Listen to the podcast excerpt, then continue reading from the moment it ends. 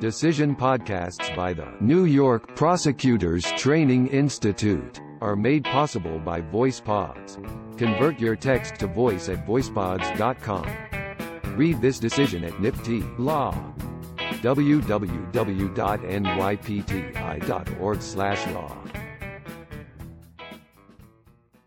People v. Rivera, decided on November 21, 2023. Memorandum. The order of the appellate division should be affirmed.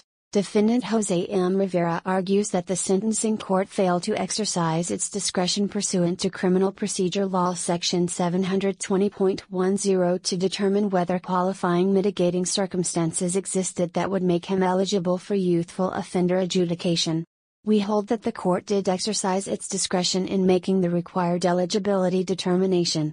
Defendant also advances, for the first time in this court, several arguments for youthful offender eligibility based on New York State Rifle and Pistol Association Incorporated v. Bruen. These arguments are unpreserved, and for the reasons set forth in People v. Cabrera, decided today, we do not reach them. The conviction underlying defendant's sentence stems from his display of a loaded gun during an argument over a parking space in 2010, when he was 17 years old. Defendant pleaded guilty to criminal possession of a weapon in the second degree and was sentenced as a second felony offender based on a 2007 felony conviction, which rendered him ineligible for youthful offender treatment, CCPL 720.10, 2, b. The 2007 felony conviction was vacated in 2016, leaving no predicate felony to support his 2011 seconds felony offender sentence.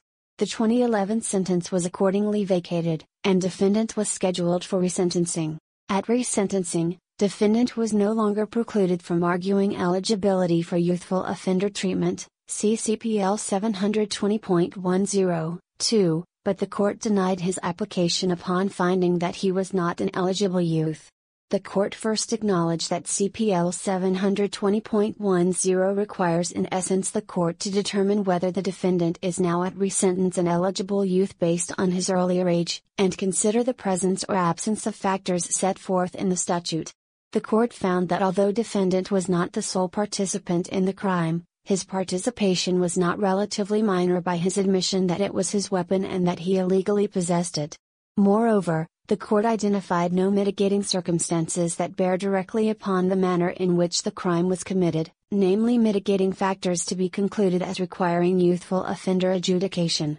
Additionally, the court expressly acknowledged an appellate division ruling, People v. Dukes, which had remitted a different case because the court had not considered those factors, and made clear that it was now placing on the record as required by statute the required criteria. Finally, the court stated that this was, of course, an armed felony, criminal possession of a weapon in the second degree, and as such there are aggravating factors as opposed to mitigating factors in light of the defendant's participation which negate against a finding of youthful offender adjudication. Accordingly, the court determined that the presence of the relevant factors that must be decided do not appear applicable in the case at bar. The court ultimately imposed the same sentence that the defendant had previously negotiated 10 years of imprisonment, followed by 5 years of post release supervision. Defendant appealed his resentence. The appellate division unanimously affirmed, holding that the sentencing court did not err in concluding that defendant was not eligible to be adjudicated a youthful offender, given defendant's display of the weapon and his implicit threat to use it. Criminal Procedure Law Section 720.10 governs adjudication of youthful offender status. Subdivisions 1 and 2 define an eligible youth to include every person charged with a crime alleged to have been committed when he was at least 16 years old and less than 19 years old, unless, in relevant part, the conviction to be replaced by a youthful offender finding is for an armed felony, CPL Section 720.10, 1, 2. Subdivision 3 allows a youth convicted of an armed felony offense to nonetheless be treated as eligible if the court finds 1. Mitigating circumstances that bear directly upon the manner in which the crime was committed, or 2. Where the defendant was not the sole participant in the crime, the defendant's participation was relatively minor although not so minor as to constitute a defense to the prosecution, CPL 720.10, 3. Defendant's contention that the sentencing court failed to exercise its discretion to determine whether mitigating circumstances existed relies upon two lines from his resentencing proceedings. First, the court stated that this was, of course, an armed felony, criminal possession of a weapon in the second degree, and as such there are aggravating factors as opposed to mitigating factors in light of the defendant's participation which negate against a finding of youthful offender adjudication, emphasis added. According to defendant, this statement reflects a mistaken view that the mere designation of an offense as an armed felony precludes a finding of mitigating circumstances. Second, the court stated that it did not find any mitigating factors present that required youthful offender adjudication, and defendant argues that mitigating circumstances need only permit, not require, youthful adjudication. While neither of these isolated statements was the most heartful articulation of the relevant standards, the record indicates that the sentencing court applied the correct statutory framework and exercised its discretion pursuant to the statute.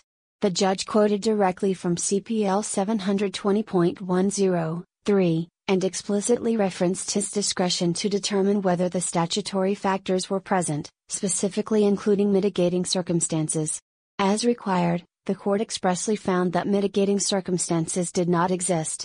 In any event, the appellate division correctly held that there were insufficient mitigating circumstances to support youthful offender adjudication, given the threatening manner in which defendant used the gun. Defendant's remaining challenges based on the recent U.S. Supreme Court decision in New York State Rifle and Pistol Association Incorporated v. Bruen, are unpreserved and thus unreviewable for the reasons stated in People v. Cabrera, decided today nor is the preservation exception permitting appellate review when a sentence's illegality is readily discernible from the trial record applicable, People v. Santiago. As we note in Cabrera, Bruen alone does not compel the conclusion that New York's criminal possession of a weapon statutes are unconstitutional, particularly absent the development of a record in the trial court.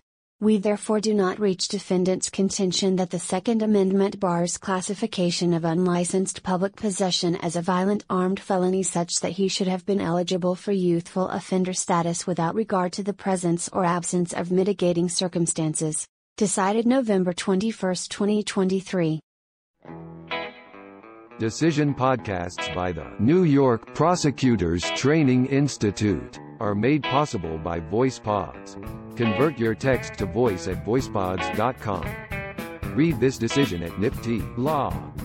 www.nypti.org/law